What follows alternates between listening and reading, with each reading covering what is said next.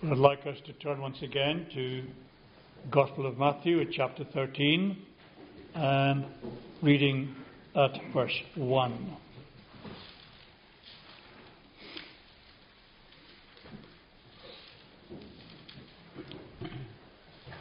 That same day, Jesus went out of the house and sat beside the sea, and great crowds gathered about him, so that he got into a boat and sat down, and the whole crowd stood on the beach. And he told them many things in parables, saying, A sower went out to sow.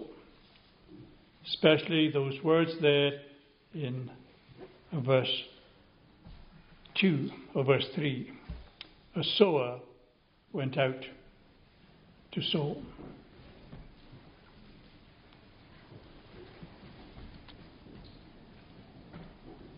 The Bible was really a storybook. Many of you, no doubt, as when you were young, read the Story Bible and received your instructions by that, and were trained up in the faith and in the belief of the Lord Jesus Christ by reading such books. But the Bible as a whole is a storybook. It's a story about what God planned to do with His creation and how He planned to achieve that particular plan. And although the Lord is a storyteller, He is much more than a storyteller. His words and His teachings are unique in the history of the whole world. The thoughts and the ideas that He propagated and, and gave to the people of His day still are viewed with wonder uh, at His insights and His knowledge into the human frame and the human mind. He talks in his parables about camels trying to squeeze through the eye of a needle. He talks about people trying to reduce or remove the speck from uh, another person's eye while they've got a plank in their own. And so they are larger than life stories whereby he tries to impress simple truths into the understanding of those who are listening to him. And so the Gospels are full of the parables of Jesus. The prodigal son. We have also the tax collector and the Pharisee, the parable of the Good Samaritan, of the rich fool, of rich man and Lazarus. Again and again, he teaches the people and teaches us 2,000 years later by means of the parables that he is declaring. And they are all parables which speak of the kingdom of God or the, the origin of the kingdom of God or even the, the blessings of the kingdom, the instruction of the kingdom. All in all, uh, there are something between 20 and 30 parables that we hear spoken of by the Lord Jesus Christ, even in just this one particular gospel. Parables are real life stories with a spiritual aspect to them. Remember the way we used to be told parables are life stories with ordinary stories with heavenly meanings. But there are also two other types of stories which have particular emphasis to them. For those of you who are slightly older, you would remember Aesop's fables. One of the most famous ones that people remember is the tortoise and the hare. And these are, are not real life stories at all. We, we are told that uh, here we have hares and tortoises engaged in a race. Other times we're, we're told about farmers and a crane. I think I told you that the last time I was here about Aesop and, and the parable of the, of the the farmer and the birds who were stealing the seed from the field. And also, there are allegories. Many of you will know Bunyan's Pilgrim's Progress, and others of you, no doubt, more recently would have read C.S. Lewis's The Chronicles of Narnia. And so we have all these different types of literature which are all involved in telling a story. It is only the parables which are engaged in trying to impart something more than a mere story to us. It's trying to impart to us a lesson concerning the kingdom of God. And we have here in this particular parable the origin of that kingdom. In this gospel, as I've said before here, we have to reach parable 13 before we become the very first parable. And then in this, this particular chapter, there are seven parables all together, all teaching this same truth. They are parables concerning the kingdom of God. They are kingdom parables. A sower went out to sow. That's what we're told. Really, it's not a parable about seeds, it's a parable about soil. Now, the Lord Himself, in the explanation of it, from verse 18 to 23, tells us that the seed is the gospel. The seed is the good news that is being spread abroad, which is being sowed into the hearts and minds of those who hear it. And the soil is the human heart. Soil which either brings forth fruit hundredfold or sixty or thirtyfold. And so the parable is really about the type of soil into which the seed falls. The seed is always good seed. The seed is always the, the good gospel the Lord Jesus Christ is declaring during his time here on earth, and which we, as the preachers of the gospel, continue to declare. It's a good seed, it's a good word. It's the heart that needs to be renewed. It's a heart that has to be renewed from the outside. It, the power to believe is not something that's innate in us, it's something that has to be done to us. Remember when Peter makes the proclamation, Who do men say that I am? Peter says, You are the Christ, the Son of the living God. And Christ says, Flesh and blood has not revealed this to you, but my Father who is in heaven. Something that's given to us. And so, the way the soil is improved is the miracle of the Father. He takes the soil of our stony hearts and hardened hearts and makes it into fertile soil, whereby His truth can take root and bring forth much fruit uh, to God's praise and God's glory.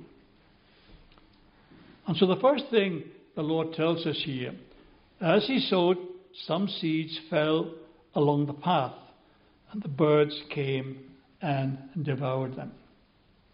It speaks of a heart that's been hardened by life and the world in which that life has been led and the practices which that life is engaged in during the short time we've been given to live here in this world. It's a soil or a heart that's been trodden down by ill use over many years. And where we've gone, the books we've read, the programs we've watched, the newspapers we pick up, all tending to turn our hearts and our minds and our thoughts away from the gospel into the world in which we live. And we become fashioned by what uh, we read and what we think and, and what we watch to be like the world in which we live. And the parables are meant to give us a different view, to give us a different idea of the culture into which we've been brought. Christian life is sometimes designated as a counterculture, culture that's different to the world in which we live, a culture which is different to the worldly society which we are surrounded with commercialism and, and all the other aspects that engage us and want to sweep us away. Now, because the heart has been hardened by the life we've been living, the gospel seed is, finds it very difficult to permeate the hardness of our hearts. You know what a calloused hand is or a calloused foot is? It's very hard. Someone who's been working very hard with their hands or someone who walks long distances, their feet get very calloused. And it's very difficult even for a, a needle to cause any pain because there's so much hardness of skin there. The same thing applies to our hearts. Our hearts become calloused. The most sensitive aspects of life sometimes don't permeate that skin, and we are left untouched by the tragedies or the, the joys of life. And, and that's what the Lord here is saying. You have a heart that's hardened, it's calloused. And the seed that, that I'm trying to plant there in that heart will not sink in because of the hardness of your heart. And the Lord here, who draws an analogy between the birds of the air and, and the devil's workers, says, The birds soon come and devour it, they, they pluck it up. The birds came and, and devoured them. But what is it that makes a human heart so hard? Well, sin does.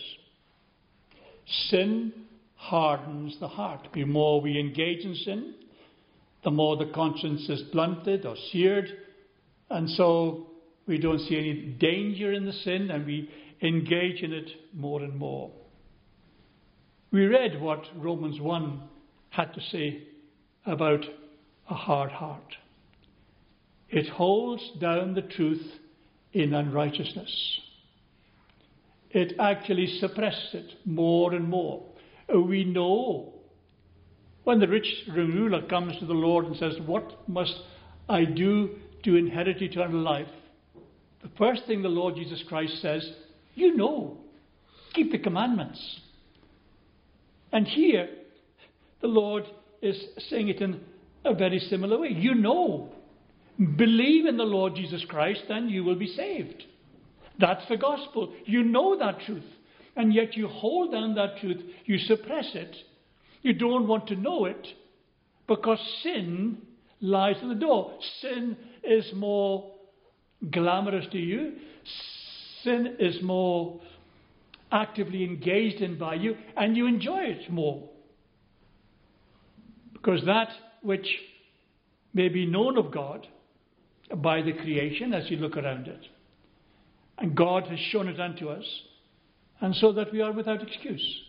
As you look around the creation, we see powers Godhead in power.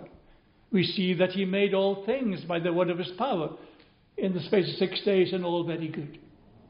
We know that this universe came into being by that power, by that creative fiat, His creative word. God said, Let there be. And from that came all that we see in the creation today. See, that's what happens when God gives us over to a corrupt mind. He hardens the heart. The more the heart is hardened, the more we hold down the truth in unrighteousness. And the more we give ourselves over to sinful practices, and the more we not only indulge in them, the more we enjoy them. No one says sin is not enjoyable. People would engage in sin if it wasn't enjoyable in the first instance, anyway. But sin is a very hard master. Soon it becomes the fact that sin cannot not be engaged in because you cannot do without it. Same applies to like alcohol or, or hard drugs. You cannot live without it. Sin is exactly the same process. There comes a time when you cannot live without it. The, the you go from bad to worse. That's what I'm trying to say. The more you engage in something, the more you want it, the more you practice it. And that's why the heart becomes hardened. What makes us then reject God? Reject His truth? Well, it's nothing less than a hatred of God. A hatred of God which says, do not. Do not kill, do not steal, do not covet, do not commit adultery, do not bear false witness. We hate God because God meets us there at the very point where we want to do these things and He says, don't do it. Almost all of God's attributes, which the Catechism tells us is His being, His wisdom, His holiness, His power, justice, goodness, and truth. All these are an offense to the human heart. God's goodness is an offense to us. God's truth is an offense to us. His holiness is an offense to us. And instead of producing repentance in us and a desire for mercy and forgiveness, it hardens the heart. It, it suppresses more and more the knowledge of God and a, a deeper and deeper descent into sin. If you to ask, why is the Western world, with all its riches, with all its advantages, all its privileges, why has it descended into such a state of sin and greed and hatred and, and bestiality? Why? When the example of, of purity and holiness is so clear to us, why have we chosen the opposite and gone in exactly the, in the opposite direction? What we'd have to say is that people love sin. No other reason. Sin is more attractive, I said. Sin is more exciting. It's also against God and His precepts. But in the first analysis, sin is attractive and exciting to the heart that has not been brought uh, to a saving knowledge of Christ. Men love darkness rather than light because their deeds are evil. When the Lord came preaching the kingdom of God, as I said, these parables are all about the kingdom of God and God's right to rule over the hearts and minds of men and women. The people, especially the scribes and the Pharisees, the rulers of the church, didn't want it. They rejected it. The Lord's teaching went totally against their precepts and their ideas of what it meant to please God. In the same way as the world today. The world thinks it can please God by, by giving Him a small corner of our lives, to give, pay lip service to what He is and, and what He has said, to take parts out of the Bible that, that they think attractive and discard the rest. People don't want the gospel. They don't want, the, yes, they want the gospel which says, come to heaven. But they don't want to hear the part of the gospel that says, if you don't live as I ask you to live, and don't give your heart to me, there's a hell for those who reject me. That's Christ's message time and time again. If you go right back to the beginning, Adam was created perfect. He and Eve walked in the garden in the cool of the day in fellowship with God.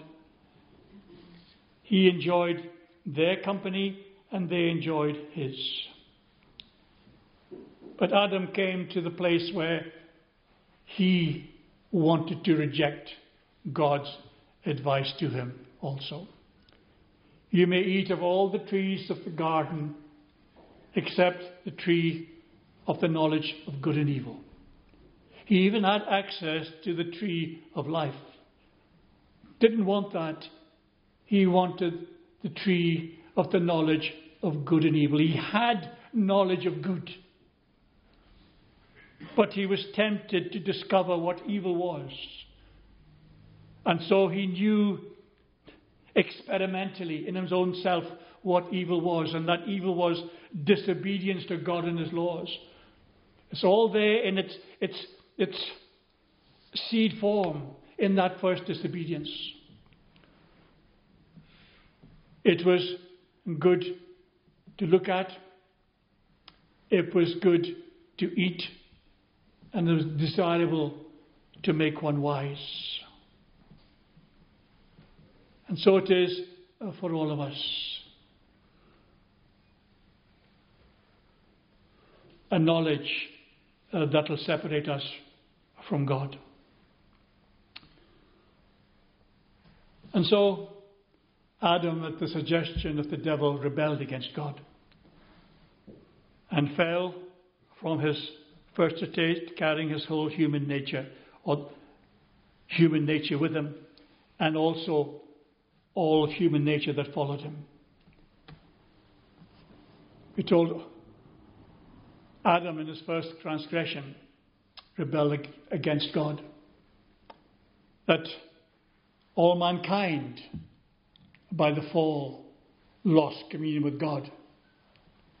And that Adam, by his first transgression, lost that sense of fellowship and joy and engagement with God because he separated himself. And because he was the covenant head, he took all of us with him. In his first estate, he was holy and harmless and undefiled, but in the moment that he rebels against God, he falls. And he is made liable to all the miseries of this life and uh, to hell itself. The reasons for rejecting the gospel are the same today. We believe in the Lord Jesus Christ. We believe that He died for sinners, but we don't want to give our lives to Him. Uh, we know the truth of, of the gospel as is contained here in the scriptures. We know the wonder of Christ, the God man, coming to this earth and giving his life a ransom for the many, but it means absolutely nothing to us. It evokes no emotion in us that the innocent Son of God comes to this world, lays down his life, and we pass by on the other side. As Jeremiah says, Have you ever seen such suffering as my suffering? Any heartache as my heartache? And yet it means nothing to us. We pass by on the other side and we carry on living the life that we've always lived. And so, Adam sinned not only for himself, but for his posterity, all mankind that followed him. And so uh, we are made inheritors of the fallen human nature that he achieved for himself. And so that's the human hearts is hardened. Hardened because of the nature we have, hardened because of the practices we engage in, hardened because we love sin, hardened because we hate God. The second type of soil here we're told about is that um, some seeds fell along rocky ground where they did not have much soil, and immediately they sprang up since they had no depth of soil. The seed falling on rocky ground where it had not much soil, or stony ground where it had not much soil, springs up too quickly. And it springs up quickly and doesn't have time to develop any root form or, or root bundle down into the earth. When the sun comes up, they're scorched and they wither away. See them very often in those who are in charismatic churches or sometimes even in evangelical churches where there is an excitement built up in the church, where there is great excitement in the church, there is, there is much excitement in the things to do, much excitement in, in being engaged in the fellowship, and people join the fellowship, and very often it's a fellowship that draws them, not Christ. And when things get difficult because of the word, when the excitement is not enough to keep away the, the separation from friends who are at odds with the gospel, when persecutions come, as, as the Lord tells us here. And having no root in himself, he endures for a while, but when tribulation and persecution arises on account of the word, immediately he falls away. They wither. The, the, the little faith that they have withers away. And they go back to the state from which they came. They hear the gospel and they receive it with joy. They make a profession of faith.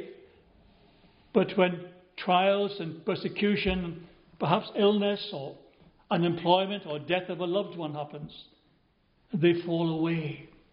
They blame God. They turn against God because they never really trusted in God, were never really born again.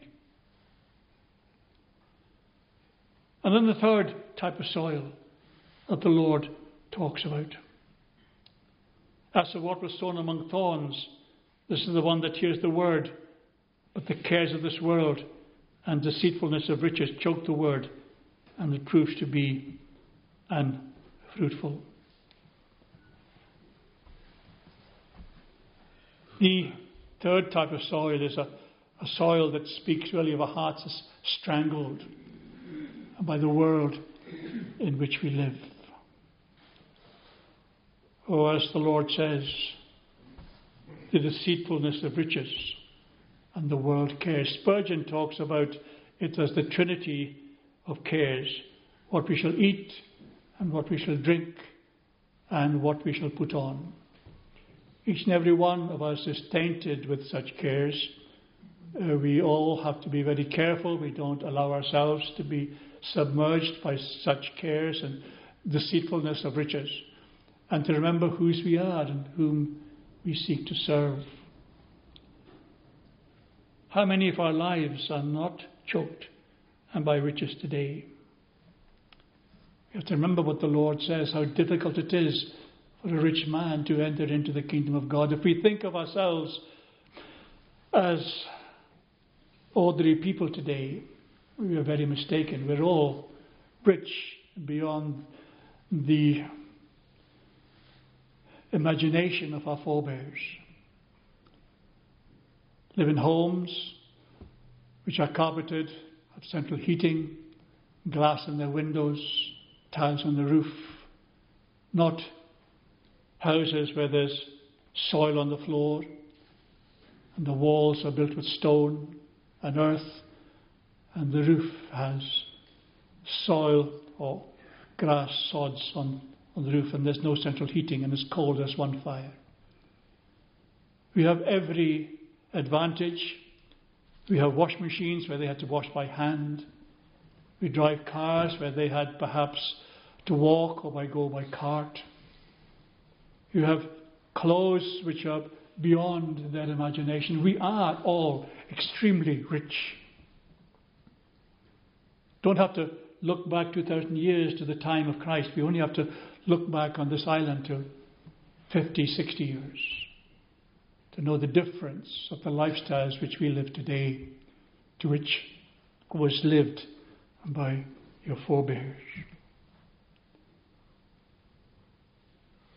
You know, a certain rich young ruler was offered eternity but chose riches instead. Go sell all that you have, give to the poor, and come and follow me. And he went away sad because he had many riches.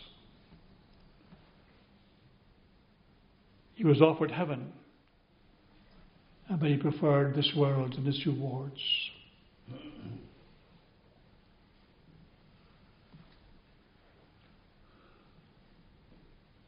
A man called Jim Elliot who was a missionary to the Indians in South America, is reputed to have said, in fact, he wrote, that he could not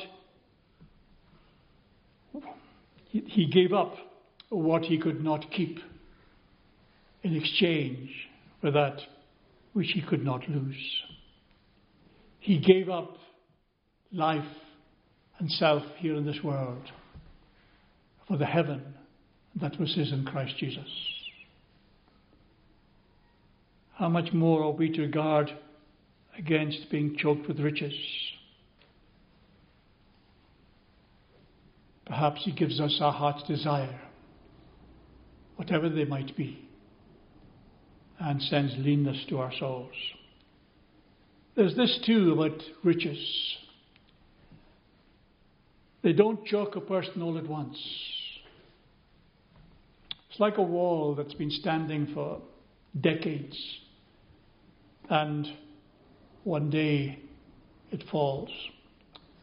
On the way out of Stornoway on the, on the Harris Road, there's the old castle wall that's, that's there just after Marybank Garage on the left hand side going out. And there is a wall that's got a big hole in it. The lintel is still there, somehow still standing. I suppose the weight of the stones are keeping it upright.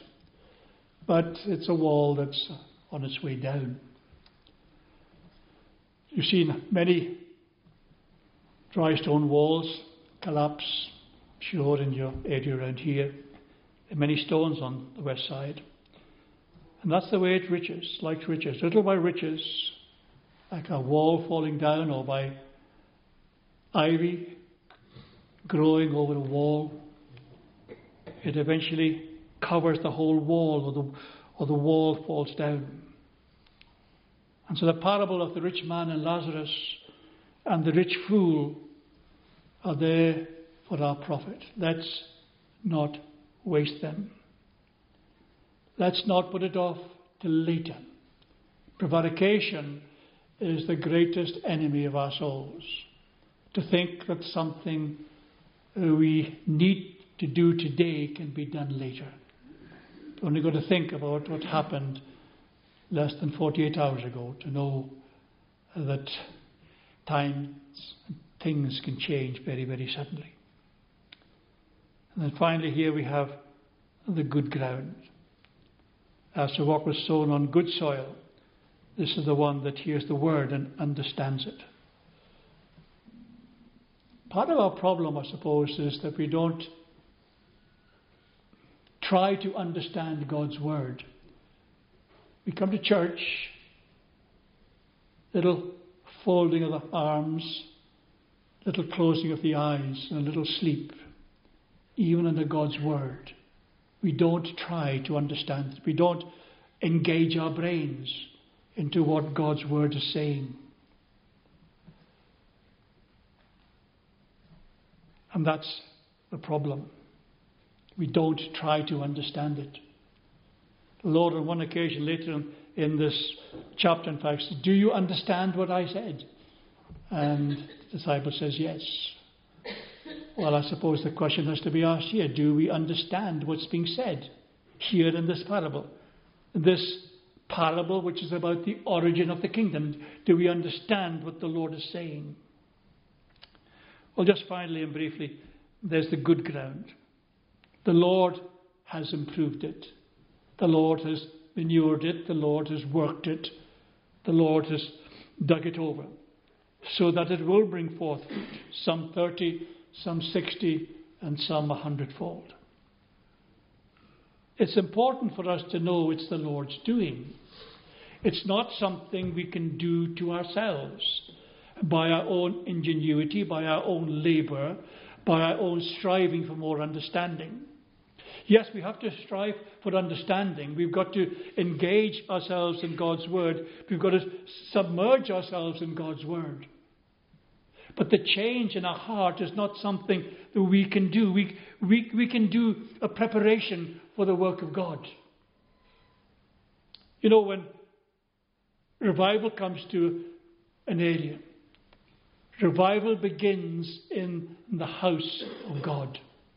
It spreads out there and it begins in the house of God because in the house of God, people have been prepared.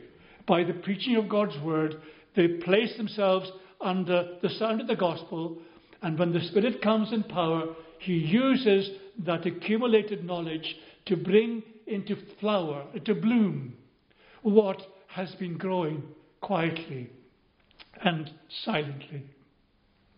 And so it's important for us to know and that the change occurs because of what the Lord has done. The seed is always good seed. The soil, the heart, has to be changed, and only Christ can do that. He changes it. He gives us a new heart. He writes His laws in our hearts. He puts His Spirit within us.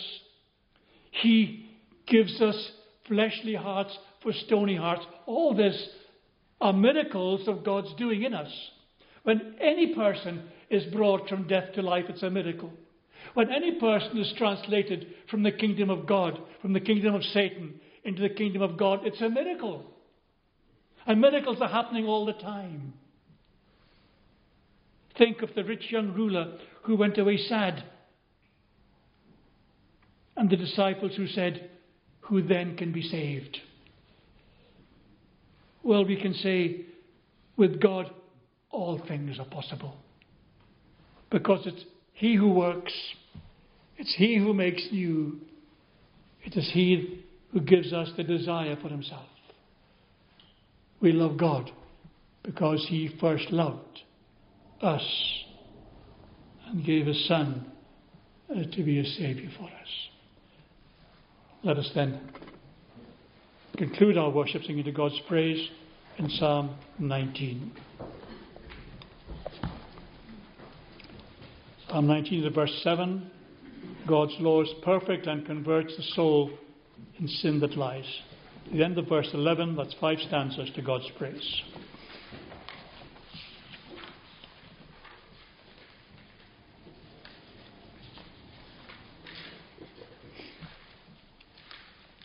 Psalm 19, page 223, and verse 7. To God's praise. God's law is